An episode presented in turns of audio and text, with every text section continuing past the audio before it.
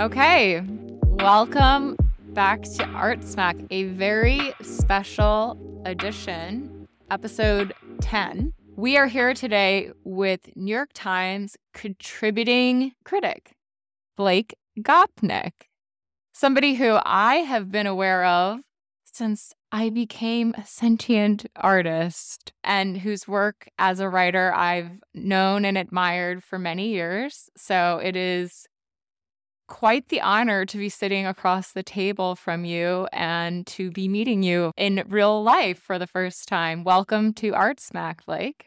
Thank you. It's a complete treat. And I'm hoping that as the 10th Art Smacker, I'll be able to do something fun. Just don't knock us too hard. Only verbally. I intend to beat the hell out of you verbally. Blake, so for our audience who aren't familiar with your work, do you want to give a quick background about, you know, what you've been working on so far, your you know, background and everything? Love to hear it. Uh, everything do we have? How long do we have? Um, born Philadelphia, Pennsylvania, grew up Montreal, did medieval studies of all things at McGill University. That was after actually thinking I was not going to be an academic. My family's full of academics. I thought I was not going to be an academic. I was going to be a photographer. Did that for actually a couple of years and got tired of greasing chickens. That was my job. A lot of my job was oiling chicken breasts for photography. So quit that. Went to McGill, got a degree in medieval studies, went to Oxford for my graduate work. And after fiddling around with medieval studies, actually starting a doctorate on 10th century Italian land contracts, I quit that and became an art historian. Then, completely by luck, an art critic went on holiday at the Globe and Mail in Toronto when I filled in, and then he left for another publication. So, somehow or other, I ended up being the art critic of the Globe and Mail, which everyone says is the New York Times of Canada. You're just like a social climber. Uh, totally, completely. it was all about ass licking, 100%. I continue. That's basically my modus operandi as a critic. Yeah, totally. Here at Art Smack, we ask the hard hitting questions, right? This is what we're known for. It's where we are very tough on our guests. I just ask Yeah. you some questions and throw it around. We prepared some stuff. You have no idea what we're about to talk to you about, right? Absolutely. Is it is it art? Are we going to talk about art in the art world or Would- cats? We could talk about cats. I'd I prefer think this to is talk gonna. about We're cats. actually gonna switch this to cat talk. Cat smack is the name. We'll of the get more hits. We'll definitely get more hits. All right. So Blake, I, I first became familiar with the work with the. Wait a second. I just want to say one thing. I want to talk for one millisecond about my cat Nice, who is the smartest cat in the world. She fetches like crazy. She's obsessed with fetching hair elastics. If you shoot like many times a day, I've got to shoot a hair elastic. She comes in meowing when I'm trying to write and demands that I go back, that I praise her and say, What a good girl you are, nice. And then I shoot the hair elastic. And about an hour later, she comes with it in her mouth and says, Do it again. So this is this whole thing is an Jerry, honor. Jerry, please remove your hair elastic. so Okay. we can- we no, no, no. this. I need to ex- I need to explain something to you, Blake. Oh.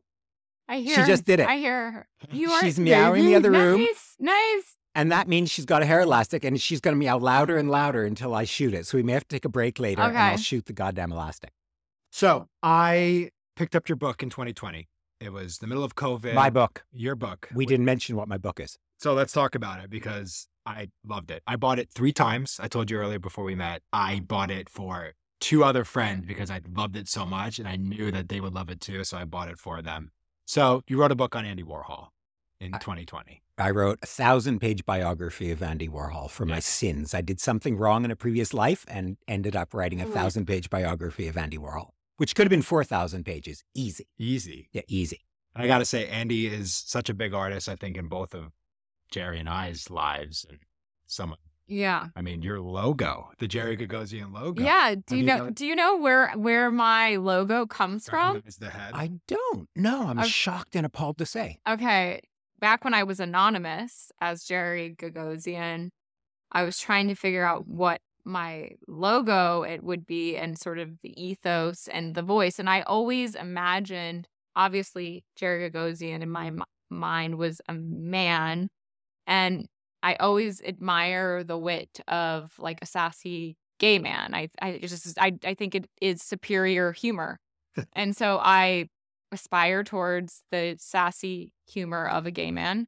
And I always imagined that, you know, I've I've read quite a bit about Andy, including portions of your book. But one of my favorite books is The Philosophy of Andy Warhol from A to B and Back Again. I've read it. Mm, I I read it about every two years for the past 10 years. Excellent. I love that book. And I I was like, hmm, I I need to incorporate Andy into this somehow, but like I don't want to like get in trouble or like, get caught or whatever. And I thought just, you know, Andy Warhol's wig would be enough.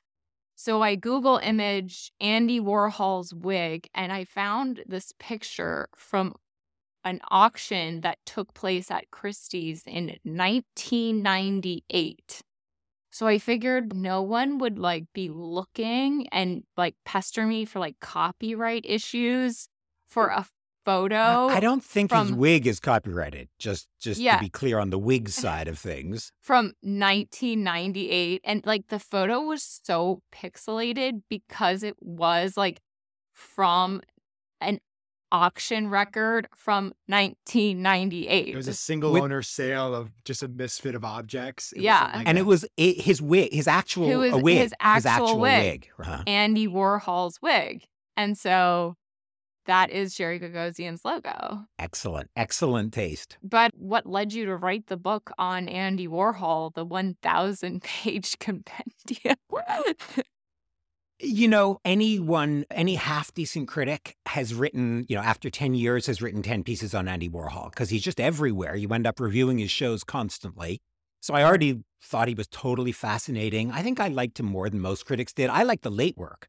That's one of the things that that made me, I think, different from other critics. Pretty early on, I realized, no, there's some weird, fascinating stuff happening with the, you know, the piss paintings and the camouflage paintings. I thought, wow, these are serious and interesting.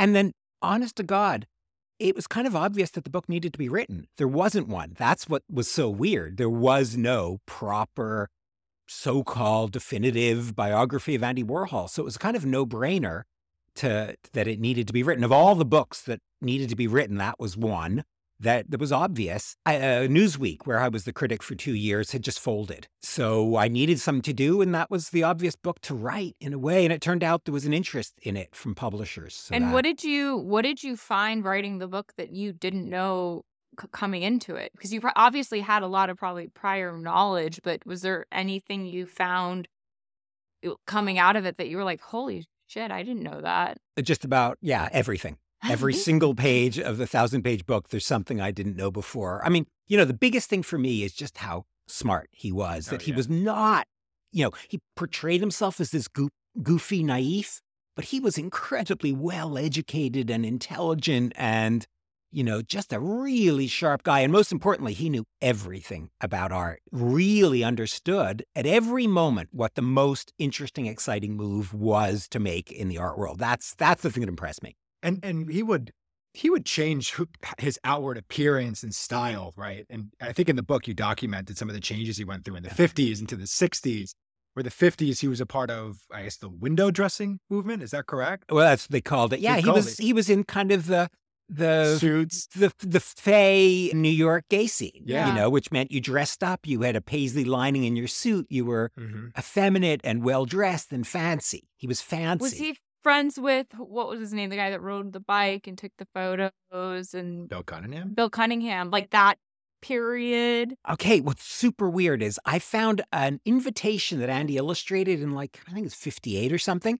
And it was an invitation to a show of Bill's hats. yeah And I had Th- no bill idea- had a store at Bill that time. Cunningham was, but I don't, I think I'm the first person to realize that that's what that invitation was Yeah. for. Cause it's weird. It's worded in a weird way that is, makes it unobvious. But yeah, they, they knew each other back in those days, you Mhm. know? And then the 60s, he threw on the leather jacket and the shades, right? He Yeah, and the- the king of cool. Pretty right? late. Like Yeah. after people think, oh, that's Andy, the pop artist was, you know, wore leather jackets, biker jackets and shades. He's done as a as a pop artist by then. I mean, Yeah. basically all the famous pop works are done by early 64. When he was still just a kind of average guy dressing more or less like, you know, an artist in chinos. And then the the Andy Cool Cat stuff happens way after, or quite a bit after, uh, when he turns himself into really a kind of member of the Velvet Underground, like part of the counterculture. Yeah. I, the best show that I ever saw of Andy Warhol's work, it was one of the last shows in Norway. It was called Andy Warhol East Meets West. Oh, interesting. The curator was like proposing this idea that Andy philosophically was sort of the closest artist to someone who could basically be considered like Zen and be considered like a maximalist Western Yeah. consumer consumerist. Like if you really listened to what he was saying, there was something incredibly zen about what he was saying and this like idea of letting go of everything. And then at the same time, there was this inherent like everything, everything, everything consumerism all the time, everything. And that was, I think, the moment for me when I fell in love with him. Although, you know, okay, so we're talking about how smart Andy Warhol, and here's the, the fundamental problem with talking about Andy at all, is that he could have been faking the Zen thing, right? Totally. Zen was incredibly in fashion, right? I mean, John Cage is all about Zen. Everyone was talking about Zen. So he was so smart that he may have realized that, oh, I need to make available to my audience a Zen reading of me.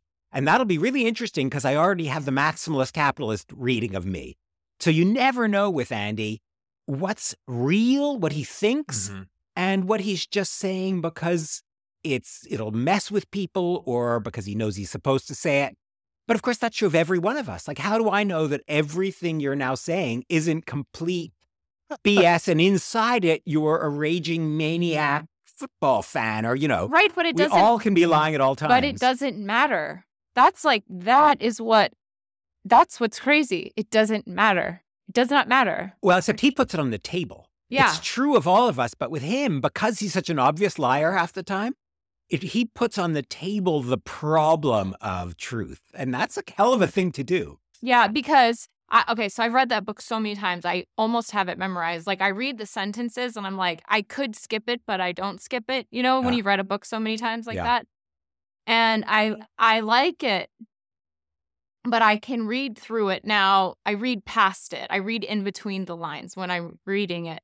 And I see that it's problematic.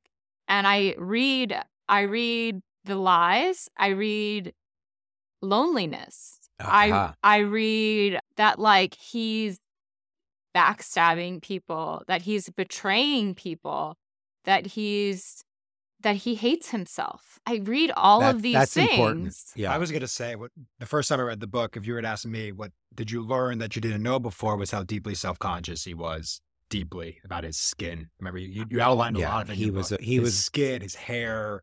These are real things on his mind. Except I think time. he's pretty cute. That's the weird thing. he had a warped sense of You know, of I himself. think, Yeah. you know, not always, but in a lot of pictures, he's, you know, he's got these great cheekbones. I think he's kind of sexy. And apparently in the 60s or 50s at least, he had a great body and he worked out. He hit it like crazy. that was so he crazy. Out He was like a meathead. Did you know that? No. He before anyone was. Like no one went to gyms doing pull ups, just like being in shape. You I don't think we think of, of Andy Warhol as this like muscle bound guy who was interested in his body, but he was. Yeah. And, you Deeply. know, yeah. I mean, apparently he was ferociously strong Yeah. too. It's the weirdest. He's so full of contradictions. I think that's why he's so fascinating. Yeah, Right. totally. And a genius. I think a genuine genius. Now, the thing about the philosophy of Andy Warhol is that we know chunks of it were ghost written, as all of his books. Like some of his books were almost completely ghost written. So you never know what he said, what was written by a ghostwriter, and he said, Yeah, that's what I believe. What was written by a ghostwriter where he said, I don't believe that, but let's put it in the book anyways. Like Mhm. it's just the fact that everything comes through other people. It's kind of like Prince Harry. Oh, I'm just kidding. I, I always think of Warhol and Prince Harry as almost identical. You know, yeah. You want to hear completely. a there's sort of an interesting metaphor for me. I don't know what this says, but you you know in London there used to be the circle line. Yeah, yeah, of Yeah. course. So when I bought that book, I bought it in London. I went. I was very lost in my twenties, literally and figured, figuratively in all ways. But I bought that book at a store. I didn't know anything. I just saw like the Campbell Campbell soup and his name, and like it was enough. It's so funny because I was so poor when I. Oh my god, I was so I was so excruciatingly poor when I lived in London, and I couldn't get a job because I didn't have a visa. So I was like working as like taking coats for like eight quid an hour, like under the table, like barely paying rent somewhere. And it, but the Tate was free for like the main collection. So I got so knowledgeable about Ah. everything that was in the main collection at the Tate. I could basically be a docent back then. I used to take my friends. It was like fun. And I would like show them everything. That's like how I learned about Carolee Schneemann. That's how I learned about like all these different artists. Basquiat. I didn't know about Basquiat until the Tate. You know, like let's I like talk about museums later Yeah, and museum permanent collections. permanent collections. But anyway, I bought this is when I bought eh, the philosophy of Andy Warhol and the circle line. It was cold that day, and I got on the circle line, and it it was a train that literally ran in a circle, and it was so good, and it was so cold outside, and I had nowhere to be that I just sat and I read the whole book because it's so engrossing. I read the whole book on the circle line That's lovely. That's and I just lovely. it and it like it is it it bewitched me, literally. And I'm not saying like it's we- it's weird because I resent him, sort of, because I and I think that in some ways myself and you know the art world we have taken him too literally. Yeah. Yeah. Uh, and there's so many ways to take him too literally. It's ridiculous. Just because he's a genius doesn't mean that he's right and that we need to live by his wor- words well, how do you we know- know what they are? That's the thing. If you take him literally, it means you think you know what he had in mind or what his art means. But with art as as you know, as varied as his, not even varied, as impossible to pin down, how do you know when you're influenced by him in the first place? How do you know that you're being influenced by Andy and not just by the cliches about Andy Warhol? That's Right. the thing. Is there all these stupid cliches that float about who he was and what his art meant? That was one of my questions is what is his legacy today? You know, and, and this is a question for both of you because I feel I feel red hot passion from from from both. You Like- go first. Like what what is his legacy today? Are there Warholian artists out there that are carrying the mantle? You know, what's your guys' read? It's a hard question to answer because I think his genius was in his sophistication. So to be a truly Warholian artist, to really wear his mantle, you'd have to be unbelievably sophisticated and intelligent and complex. And there aren't that many artists who are doing that. there are lots of artists who are doing stupid pseudo pop mm-hmm. work and you know there's lots of people imitating his style but not imitating his achievement you know and that's probably true every time someone's influenced by a great artist they're imitating the superficial aspects of that artist which is all you can imitate otherwise you're just trying to be a genius and everyone tries to be a genius and we all luck. fail you know God, it makes me want to cry. go ahead we're here for you Okay. There's there's this obsession, especially in the United States, with money, with money, period. of course And it's that money is always the validator of genius. And that if you if the money is not there, then there is no evidence of genius. yeah that's a weird american disease i just wrote about it in a piece that's going to be coming out in the oh it's a I think it's a total disease And I believe that that is an Andy Warhol hangover at the very least. I don't know if that is a direct Andy Warholism, but to some extent, that is an Andy Warhol hangover. Yeah, I can't blame Andy for all of capitalism. That seems not quite fair to poor Andy, but yeah, I mean, I think it's a total misread that Well, cor- that everyone's said- involved But with. But he said, toward you know, especially in in the book A to B and back again, he said, you know, fr- from now on, I would not like to be referred to as an artist. I would like to be referred to as a business artist. And you know, all all schools from now on should not be art schools; they should be art business schools. And all art from now on should be art biz or business art. He didn't say all art. I think he said his art. But yeah, okay. So I am in the middle of curating my first ever show, which is terrifying and a huge amount of work. Congrats. Oh. Congratulations. Yeah, it's going to be, well, it's going to start off in Stockholm and we'll see if anyone else wants to take it oh, afterwards. Yeah. And it's about business art, Andy Warhol's concept of business art. And I'm proposing, with I hope lots and lots of evidence, that that was a full blown conceptual art practice. Mhm. That this was a sophisticated move that was mostly poking fun at uh, his own attempts to sell out, everyone's attempts to sell out. It was, here, let me lower my voice. It was problematizing the issue of capitalism in art. And it's it's sophisticated, but when Andy does something early on in 68, say, that's a totally different thing than someone simply selling out today. There's a difference between selling out and making art about selling out by selling out. And that's just art is complex. There's no way around it. And you're never going to be able to tell which is going on. And that's as it should be. Amen to that.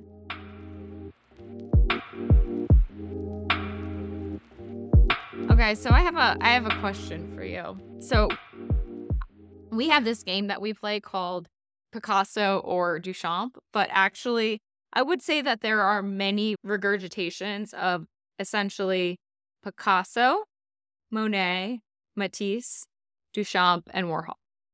Those are sort of like the top five artists that you see re- with regularity. And I'm just curious from your perspective, you know, do you think that we can move on culturally from these artists?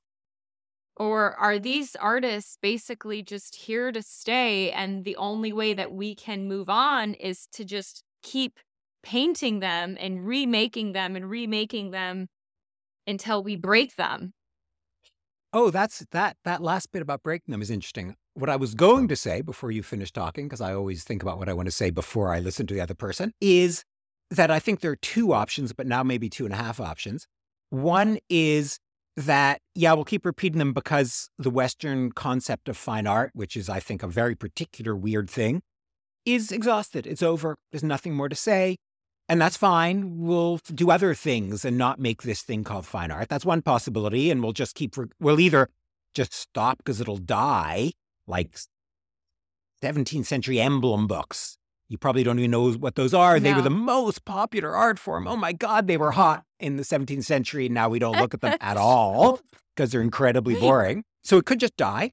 Now I really want one, by the way. Yeah. Now you're going to look at emblem books and you'll fall asleep. They're really good for putting yourself to sleep. They're stupid combinations of images and allegorical statements. So they're basically just symbolic images, just a book one after another of lame symbolic images. So that's the one possibility is it'll all die. And That's fine. We'll move on to other forms of creativity. Other possibility is that genius will come along as they do, and we never can predict them because if we could predict them, we'd be that genius, right? A new Warhol will come along, a new Picasso will come along, a new Titian will come along. I mean, I'm happy to go back to the 16th century here, and will blow us all away and do something completely new that we couldn't have predicted.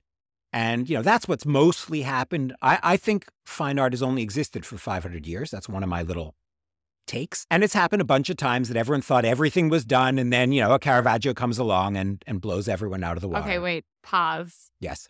Go back to you think fine art has only existed for 500 years. Okay. I've I got written, some like, cavemen and friends, friends who I've are got, very like- angry right What are you talking about? Come on. Wait, You studied art wait. prior to that. wait, wait, wait. Please.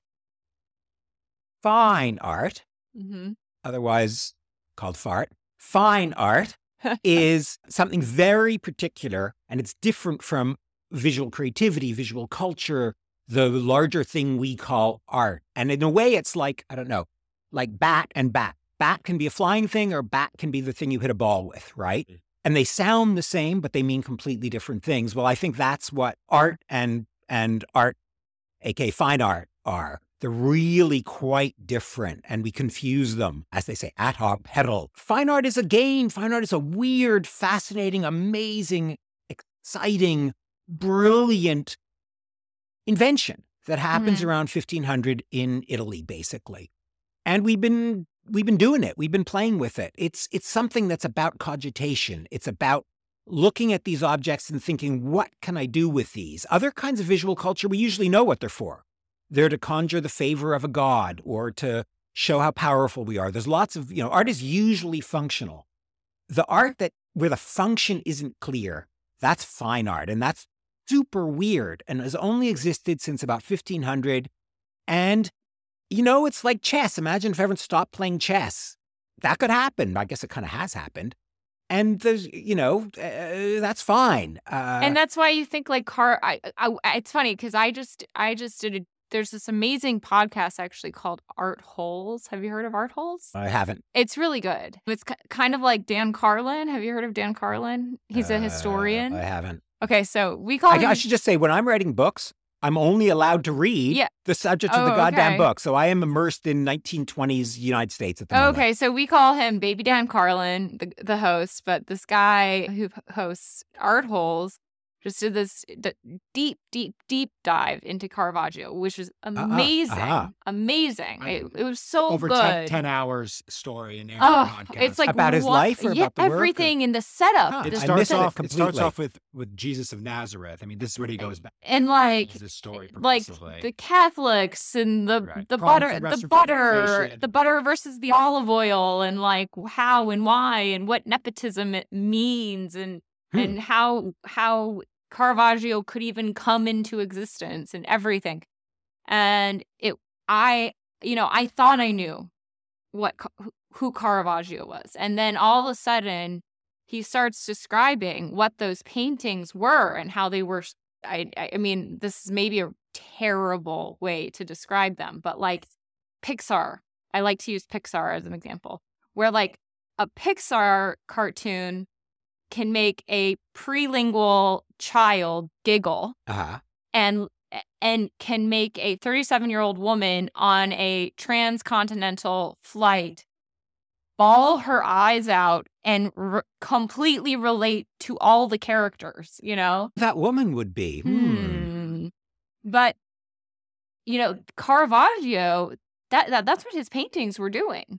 They were like they were talking to the poor people.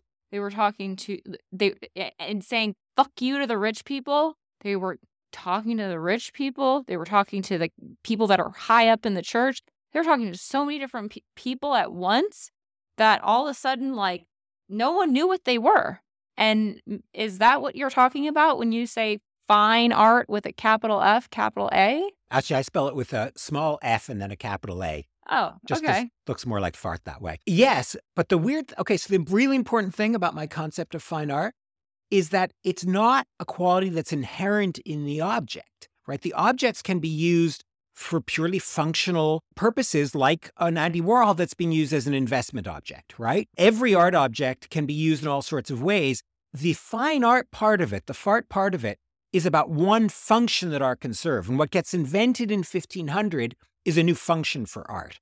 So I like to think that art doesn't exist as an object, it's something you do to an object. You art something by using it for all of these weird, indeterminate functions. You use it as a as I like here's here's my quote, as a machine for thinking. I think great fart is a machine for thinking before it's anything else. It's a stimulus to more complex thought. And that's what makes it fine art. That's what makes it fart and not just visual culture.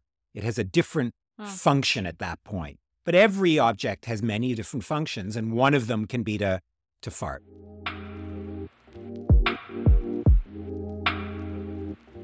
If you could name one work of art that, for lack of a better term, has shaken you to the core, where like maybe it happened immediately, maybe it happened over time, what is one that just shook you? What a great question. I'm not easily shaken. I'm pretty steady on my feet, but let me think for a second here. Something, you know what? I'm, I'm trying to think of something that I didn't understand or like at first. Well, uh, you know, I'll give you an example. Like early, early, early on, my first trip to Europe with a girlfriend when I was like 18, I guess. That's when I really discovered art. I mean, we had art around the house. My parents were amateur art critics.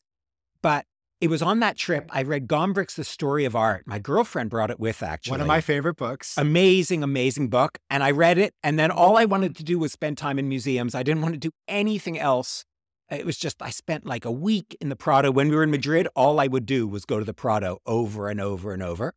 But this is a memory from the old Jeu de Paume Museum in Paris, which is where they used to keep all the Impressionist works, which are now in the, in the Musée d'Orsay. And it was a Cézanne. And I just thought, I don't understand this thing. I know he's supposed to be great, but I can't say why he's great. It was just a painting of like four apples. But I realized this is the most complex experience I've ever had. I can't figure this thing out. It's totally weird and wrong. I mean, it doesn't look like apples, but it also doesn't not look like apples. That is, it's not an abstraction. I just, it was that really was the moment I think when I figured out at least what I value in art, which is this baffling complexity and a complete, I mean, there's nothing, I mean, that looks like Cezanne before Cezanne. So he's not generating cliches even a tiny bit or relying on cliches. The father of us all, The- Picasso said of him. Yeah. I mean, just amazing. Okay, so I was at the Beyeler Foundation during Art Basel this last year, and there was a Mondrian retrospective. And he's just famous normally for these grids. But I didn't know that he had this incredible evolution of Uh-huh. basically painting through every single movement of his lifetime. And I was going through each room and kind of having an emotional response before you got to these grids, which I am very unattracted to, borderline repulsed by personally. But repulsed is good. Um, Bored is bad. makes you feel Repulsed is good. but I got to this room where he had painted a windmill and he had painted it three times morning, noon, and night. So just different light. Yeah. Or it was dusk, maybe. And from far away, it looked photorealistic. And then as I got close, it looked very gestural. And I, Matt was home in Connecticut, I think, or New York, and I, I lost it. I was, I was crying Uh-huh. in the middle of the museum. I don't know why, but this painting of a windmill at night that looked like a photograph from far away, but was so gestural up close. And I I was like, did I FaceTime you? Or I I you were, was you were, I remember. I was like, I couldn't stop texting him. I was like, this is the most beautiful painting I've ever seen. Why is he famous for these grids? Uh, like it's these windmills, you know? And I love that moment when you just you you're shaken yeah. By an artist. I have one. what? And I, I really want to get this out because it's it's such a strange one. Is I've actually never seen this painting in person. I Uh-huh. remember I was in a Christie's Ed course, and he's going through a slideshow of how light, how artists wrangled light in paintings. Because you you know obviously from the Byzantine and medieval period, everything was illuminated everywhere. That makes sense. And Or- then they slowly started to learn through Brunelleschi and perspective and how to move light and have light come from different points. And he showed me in a linear fashion the progress that was made over a couple hundred years. And he finished with this painting by an artist named Georges de la Tour. Of course. Yeah. And a painting with something with Saint Joseph. And it's a young girl with an old man, and her hand is in front of a candle. Yeah. And I remember being like, because you you look at it from the medieval times and everything is fully illuminated, to this painting of this interior with this candlelight being the only source of light in this room, and this guy's emotion in his face and the young girl that like I got real emotional on a PowerPoint deck. Yeah. And I was like, wow, like just this ability to just harness this this beast, the electromagnetism, light. We were able to depict this in a canvas to me was like just a triumphant achievement. And I couldn't believe it. And that has stuck out to me. That painting, it's in my phone so I look at it all the time. Yeah. It's an amazing work. It is. That harnessing of the light to me was like, man. So anyway, That's basically what my PhD was on, just incidentally, really? just to toot my own horn. Yeah. What it means for that kind of progress to be made, what it means when you can't make the progress anymore, is about kind of the philosophy behind what you're just talking about, what it means to wrangle nature yeah. and wrangle illumination in that way. Because it's more complex than people realize. It's not just a technological discovery, it's rhetorical, it's philosophical, it's Yeah. really amazingly interesting.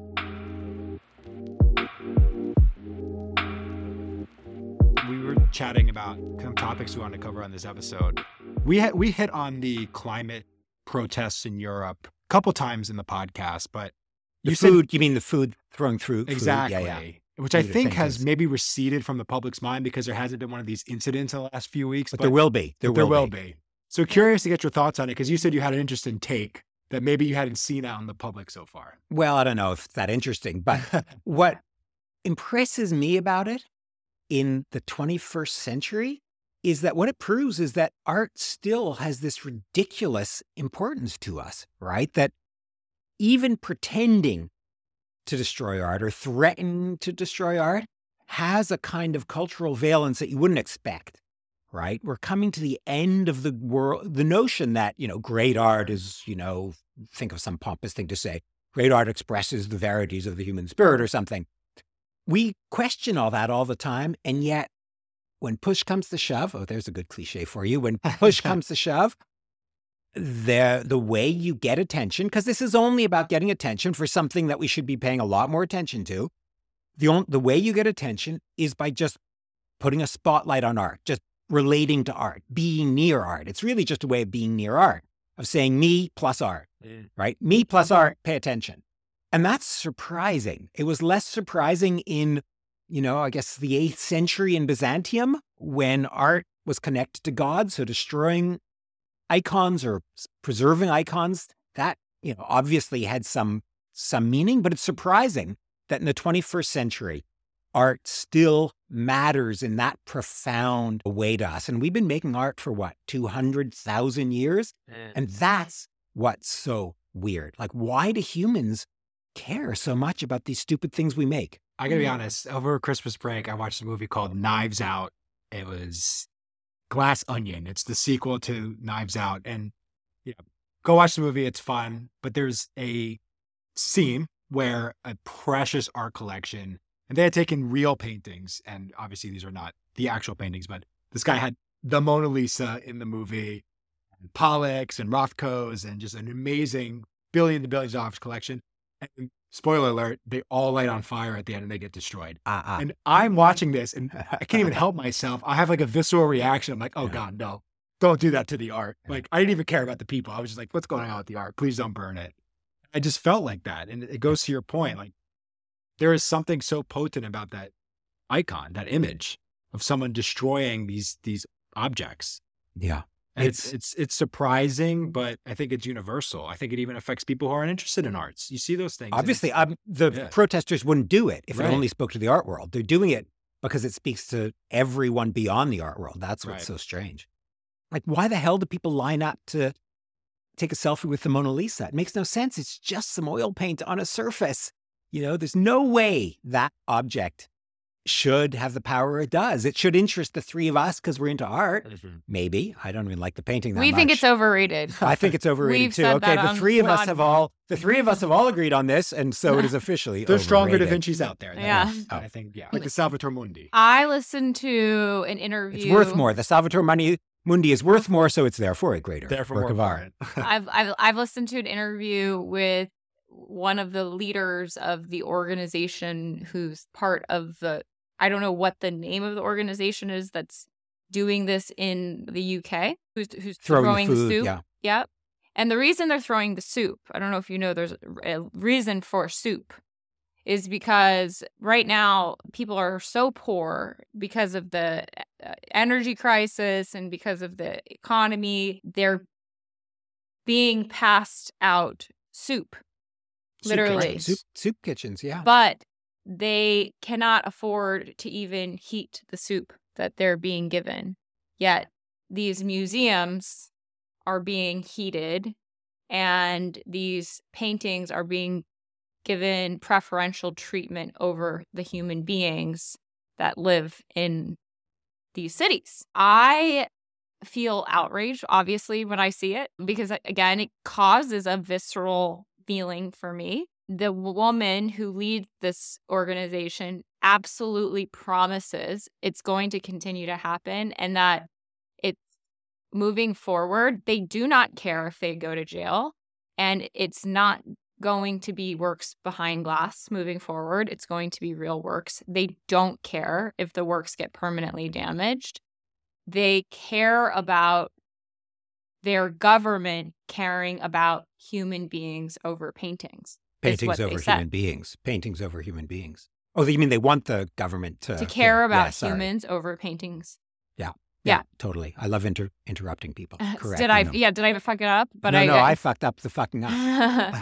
but I, and I'm not like on I, I don't know whose side I'm on because I I as an art lover and as somebody who feels like quite often these objects are important because they pass down a story. Maybe they're the wrong story. Maybe they're the wrong version of history that we need to pass down. I don't know. The maybe the world is ending if we don't change. And so then therefore it's the wrong version of history to pass. I don't know.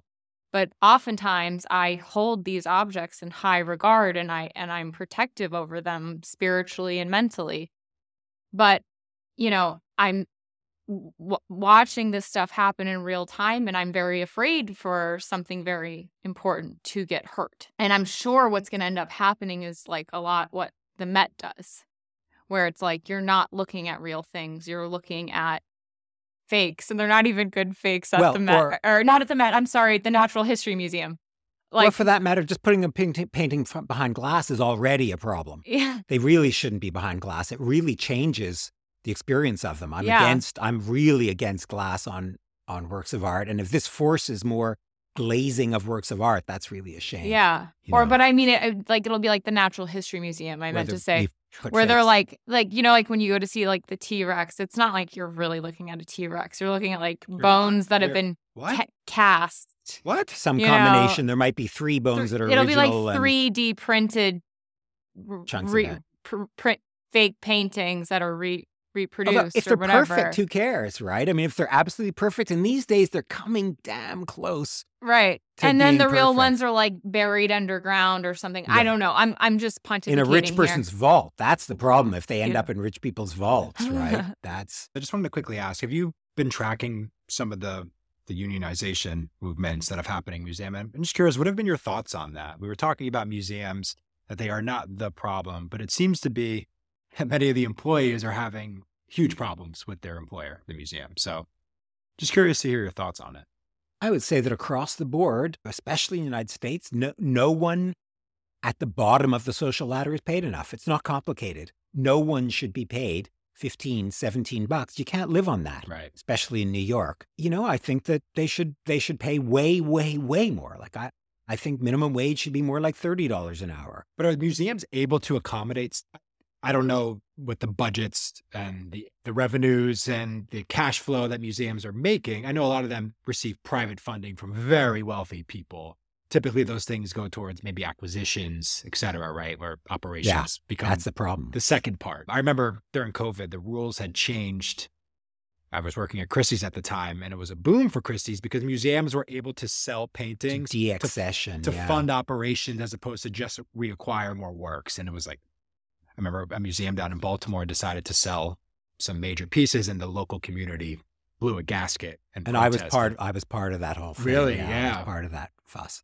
So, but the question is, I guess, can museums do they have the budgets to be able to pay more, and they choose not to, or are they simply just the model is broken where they can't accommodate the salaries of the local people that live in these cities to a livable standard? I, I don't know. You have. I mean, you know, imagine if they were paying seven bucks an hour or three bucks an hour. They would say, "Well, we can't afford more because then we couldn't spend this other money on the other things we're now spending it on." Right. You, but you've got to.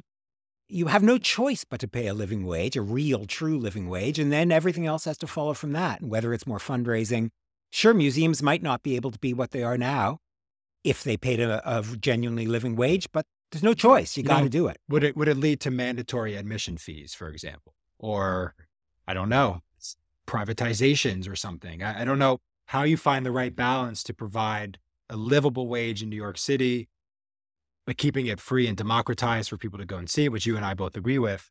These museums should be free. The Met, the MoMA, these should be and have been at various times in their history Right. mostly that's what we've lost sight of A lot of museums were once free that aren't anymore right.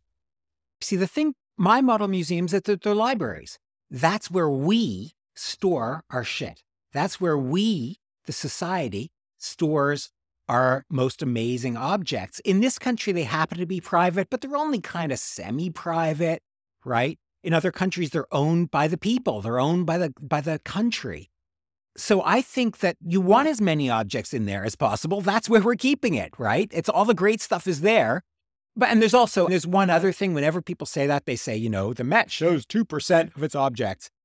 The vast majority of the objects that it owns are prints. They can't go on the wall for very long. They're not. It's not about sh- showing prints. Print collections always are about collecting, you know, all thousand Rembrandt prints. Right there, it's a repository. So most of the objects that aren't shown are potsherds from some dig in the Middle East. They're prints. There's a million things there, literally a million, that you wouldn't want them to show, right? Mm-hmm. They're not things that are worthy of being on the wall. You know, if you just think about the things that everyone should have a chance to look at, the numbers are way, way smaller. I'm going to make it up. I'm going to say they show 50% or 75%. And you want them to have access to those other things because our tastes are going to change. There's going to be a moment where it turns out that Vermeer is really not interesting. I can't believe that those idiots in the 20th century showed Vermeer. And that's going to go mm. back in the basement and we're going to pull out a favorite of mine, Terborch, you mm. know, instead and say, oh, he was the great Dutch artist. So we need that because we're always wrong.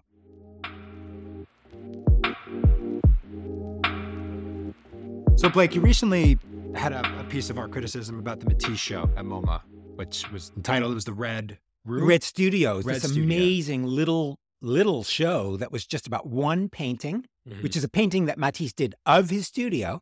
So it's full of the painting is full of pictures of his works of art, and then they they found most of those works of art and put it in the show. It's amazing. And I, that that show, I remember we're, we're just getting over 2022, but in the end of year roundups in almost every art publication, it was like one of the shows of the year. Even though it was show. small, Even though it's small. you know, not an obvious blockbuster, but it was just brilliant. And for me, what matters is, and this is going to sound pretty boring, but it was art historically Yeah. great. It said something new. And wait a minute, I got, got that wrong.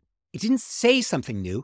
It gave us the chance, we viewers, the chance to have new thoughts about the painting. Right. It didn't hammer us over the head. This is our take. It just said, oh, look at this. What happens if we put this painting out there and then show all the artworks that were in the room with it? So tell me about your process in writing that piece of criticism and generally how you approach these types of, of writings. Well, it wasn't a review of the show. A colleague at the at the Times did the normal review, but I was looking at the show and spent tons of time in it, and I had an aha moment. I thought I had an insight. And for me, good criticism is about having a strong, frankly, new take, something that has a new reading that changes what the art on view means. And for me, it was that I suddenly realized that within the Red Studio, there's an empty chair that Matisse paints, and it's facing a wall with a huge nude on the wall. And that nude was destroyed after Matisse's death by his daughter. And guess what that nude was of? It was a nude of her when she was, I think, when she was 16. So this Red Studio is really about an empty chair and an opportunity to look at his 16 year old daughter.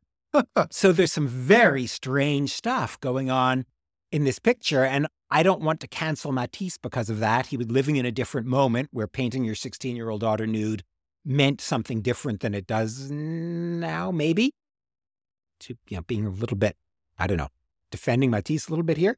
Not that he needs me to defend him, but what matters to me is not the particular thing that I noticed, though I was excited about that, but that model for what art criticisms could be. Right. Art criticism should change what it means to look at the work. It should be like good art history, like great art history. It should have that power.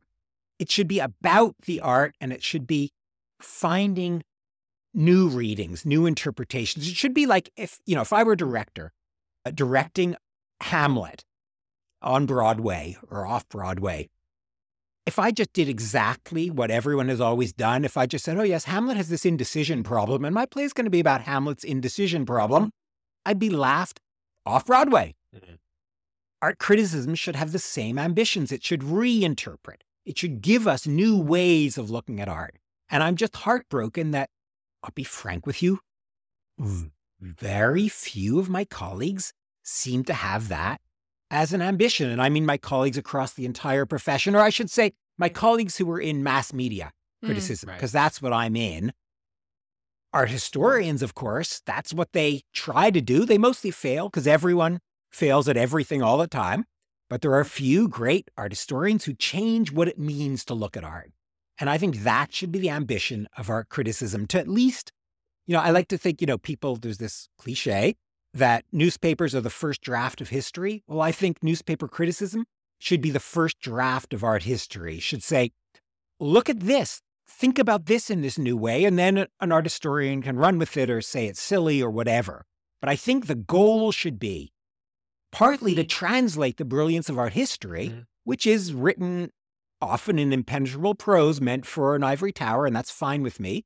But I think our job as critics should be to translate that. The way, I mean, science journalists do it all the time, right? They take complicated scientific ideas and translate them.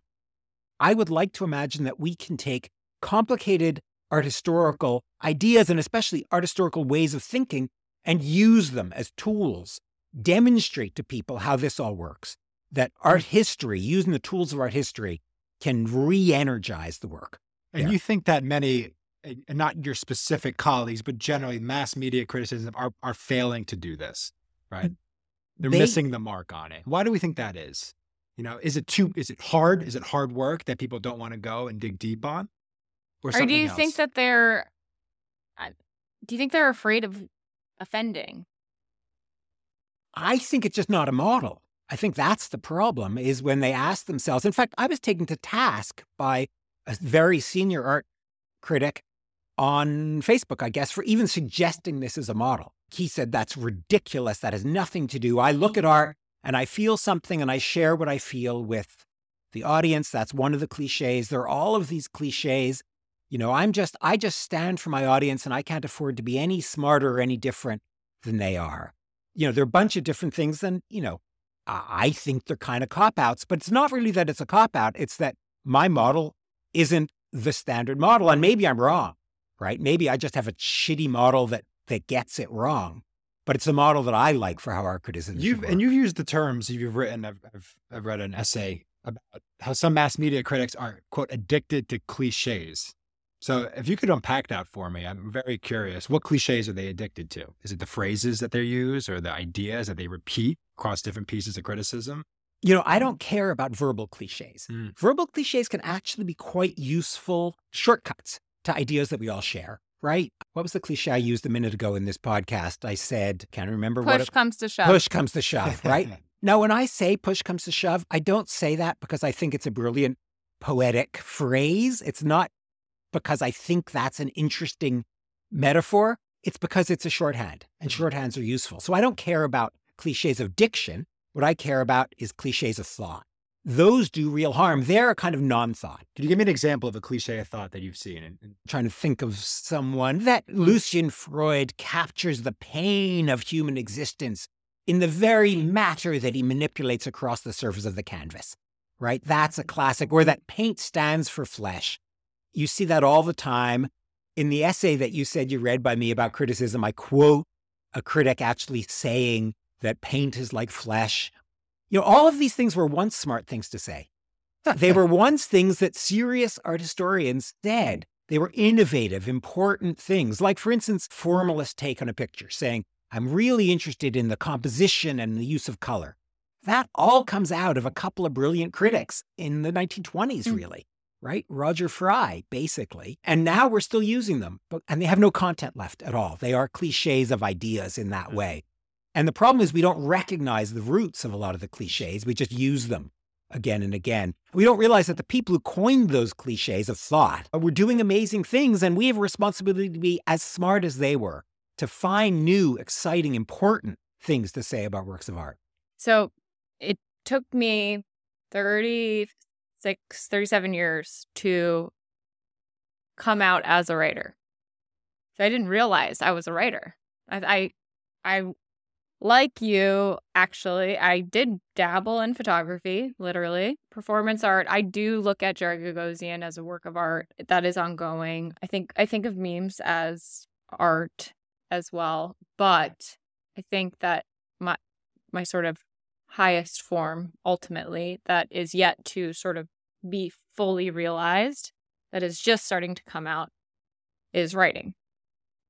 And I'm going to interrupt you for one second. Yeah. Do you see your writing as a form of so-called visual art? That is, as a part of the that field of creativity, or is it part of the literary thing, which is somewhat different? Mm, right now, because I've been writing about the art world, it's been sort of sociological writings. So it's not necessarily art criticism, it's taking a helicopter view. When I started writing, I relied heavily on photographs and images. So it was sort of like a storybook where I would write these reports and I would also use photographs that I would take to tell these stories, these reports. And now it's come to the point where my last one, I told my readers, you're going to have to trust me and there will be no images and you'll just have to read. And and I think it's the best one that I've ever written. And I hope that they get better and better. But this isn't just where I'm going to go. My next project in the new year is I'm writing a book. Ah, I'm so sorry for you. I know. no, I'm I'm ready. I'm ready. I feel I feel 10 months pregnant for the, of this book. I it's it's going to it's coming she out. doesn't look 10 months pregnant. Let me just say it's, it's coming it's... out whether whether I want it to or not, you know? And it's it is a book about art, but it's not and it's a book about my views on art, but it's not literary and it's not autobiographical and it's not like preachy. It's not a religion either. It's sort of, I don't know what it is yet. It's a work of art. But it's interesting listening to you and sort of how you come to what you come to because it sounds so organized and like you you have a plan and you have a mission and you don't necessarily know what you're going to get to but you have a path. And as somebody who it took me 37 years to even realize that I'm a writer I'm so daunted and terrified because I'm like what am I, how am I going to do this now? You know? And so I admire you. I don't practice what I preach. Let's just be very clear. Out of like a thousand pieces I've written, probably. Really? Thousand, two thousand? I don't know how many I've written. Yeah. There are five that I think are any good at all, really? maybe 10. So, you know, it's you know, are you mostly, hard on yourself too? I'm so hard on myself. Uh, my wife, I'm sure, would say that I'm way too easy on myself. Really? But, you know, I'm a big mouth. I like to talk, so I do it a lot. But, you know, yeah, it's hard. It's so hard to do good work in any field, you know, and which, what counts as good is never clear, even to the person, to anyone, the, you know, the audience or the writer. It's, it's, it's murder, but it's easier than art. I think what I do is so much easier than being Andy Warhol. You know, writing about Andy Warhol, trying to be clear and interesting about Andy Warhol is so much easier than being as complex and fucked up as Andy Warhol was. I have infinite respect for the great artists and their minds and everything about them. It's terrifying to me. Do you think that criticism is something that is slowly becoming obsolete? It depends what you mean by criticism. It Art better criticism. not. It better not because A, I like to eat. B, and here I'm I'm really following the footsteps of a Berkeley philosopher called Alva Noe, who's just coming out with a great new book called The Entanglement, which I was lucky to read early on in its history. I think that art actually is constituted, exists, only happens when people are talking about it in discourse, is what Alva would say. That's when the art is there. I mean, if art is a verb, if art is something you do to objects, if you art them, you turn them an object into a work of art, that happens when it becomes part of discourse, when you're talking about it. And by talking about it, I'm willing to include making other works that look like it or don't look like it. That is, it can be part of a verbal, uh, sorry, visual discourse as much as verbal discourse. But for art to be alive, for art to mean anything, for art to exist, it has to be part of a conversation. And if art criticism, which in some ideal world is the highest, most complex, most interesting kind of conversation, if that dies, then art dies, says he self servingly. But it's, you know, uh, one way or another, people have to be able to talk about art. And importantly, have to be able to, t- someone's got to talk about it in a way that everyone can understand. Because I love art historians, but they quite properly have to write at the highest level for their colleagues. That's their job. Right. And there have to be other people talking in a way that everyone can understand. Right. I agree with you 100%. You know. Well, Blake, I have to say, you are a worthy hero. And it has been an, an absolute honor and pleasure to have you on Art Smack. And I have to say, you just smacked, you art smacked the shit out of us. And it was, and it was a I'm delight. blushing here, folks. I am Uh, blushing. You can't see me, but I am blushing. We thank you so much for giving us your time this afternoon to come on the show. And we were just curious are you working on anything? You have anything coming up that the people should know about? For my sins, I am writing another biography. Yeah, I can't believe that I'm willing to do this again. What did I you almost do in a died. past life? I know it's a nightmare. And I thought it was going to be a little easier. Uh, it's a biography of the great, insane, brilliant American collector, Albert Barnes. There's the whole Albert Barnes Foundation in Philadelphia. Fascinating, way more interesting figure even than I thought. But it turns out that, like Warhol, he kept every goddamn piece of paper, including a lot of his letters are in eight copies. He had them you know, copied out by secretaries or on carbon paper. So I am just swamped in documents here. They're fascinating. They're amazing. It turns out he was really, you know, for a white guy in the 20s, was insanely pro black. I mean, just the most interesting guy. Also a maniac. I mean, you did not want to cross him or there would be private detectives following you. But now I've got to write the goddamn book based on infinite number of documents. And I've got to somehow take those I guess there must be hundreds of thousands of documents, figure out which ones I got to look at, and then try to turn that into a book. So uh, if you don't see me in the galleries, that's because I am like a hermit at my computer. And in the meantime, while the book's being written, people can read your work in the New York Times. Yeah, in New York Times every Friday I do Blake's Friday pick. It used to be a daily pick. It started out seven days a week, and it almost my killed God. me. Then it was five days a week, and that almost killed me. So now I'm down to just one day a week so I can write my book. But yeah, Fridays, blakegopnik.com. Warholiana.com is where I store up Mhm. all my Warhol stuff, all the reviews of my book. Also, I am very proud to say this. As far as I know, I'm the only biographer who's keeping a page of corrections. So every time I find out something in my book is wrong, I put it on my website and, you know, and tell them which page it's on. And if someone wanted to, they could go through and like annotate the book with all the corrections. and we'll link all all of Blake's sites in the description of the of the podcast this Yep. week. So definitely make sure you check it out. And I also I want to do a call out to the audience for those who are still listening. Blake, Jerry, and I shared the painting that moved us the most. And I'm actually really curious. I want to hear your guys' response. So our email is hello at artsmackpodcast.com. Send in the paintings that moved you the most. We'd love to hear your individual or stories videos, or videos, videos. or whatever you got. I, I really want to hear the stories because I think everyone's is so unique and different. It's a really fascinating thing. So, Yeah. Blake, thank you. Thank you so much. And we'll see you on the internet. it's been a huge pleasure.